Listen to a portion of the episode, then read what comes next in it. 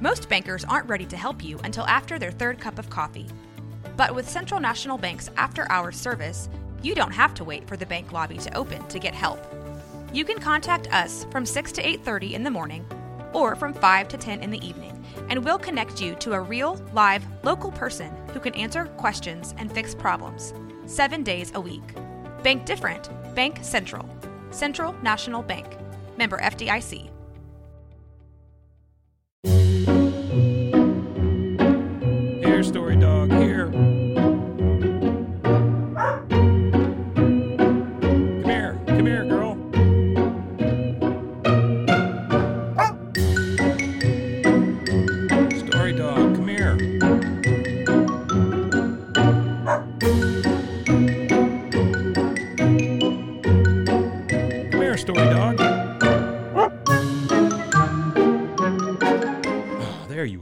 That's a good story dog.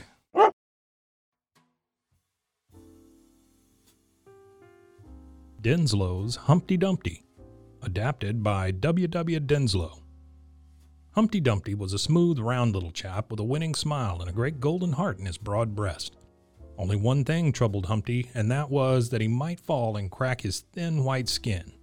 He wished to be hard all the way through, for he felt his heart wobble when he walked or ran about, so off he went to the Black Hen for advice. This hen was kind and wise, so she was just the one for him to go to with his trouble. Your father, old Humpty, said the hen, was very foolish and would take warning from no one. You know what the poet said of him. Humpty Dumpty sat on a wall, Humpty Dumpty had a great fall. All the king's horses and all the king's men cannot put Humpty Dumpty together again. So you see, he came to a very bad end just because he was reckless and would not take a hint from anyone. He was much worse than a scrambled egg. The king, his horses, and his men did all they could for him, but his case was hopeless. And the hen shook her head sadly. What you must do, continued the hen as she wiped a tear from her bright blue eye, is to go to the farmer's wife next door and tell her to put you into a pot of boiling hot water. Your skin is so hard and smooth it will not hurt you, and when you come out, you may do as you wish. Nothing can break you.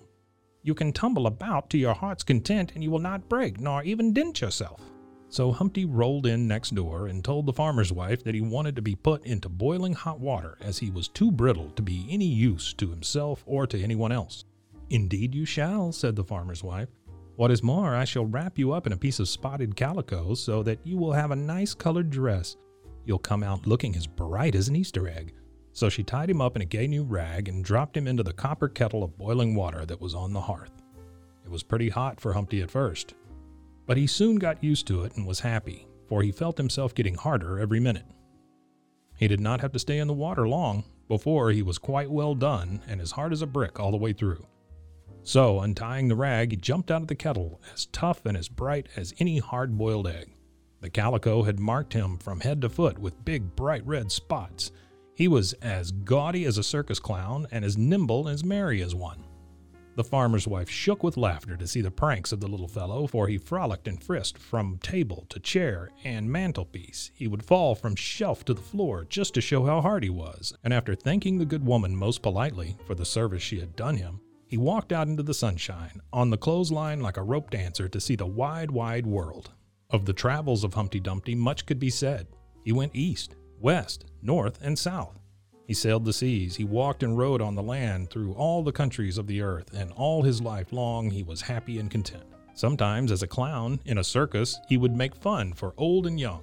Again, as a wandering minstrel, he twanged the strings of the banjo and sung a merry song, and so through all his travels he would lighten the cares of others and make them forget their sorrows, and fill every heart with joy.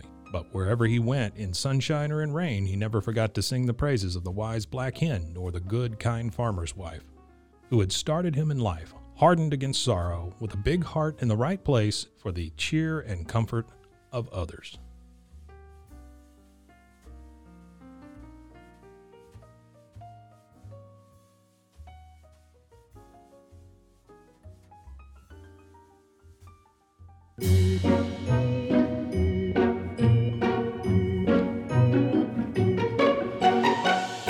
That's a good story, dog. This has been a Rogue Media podcast.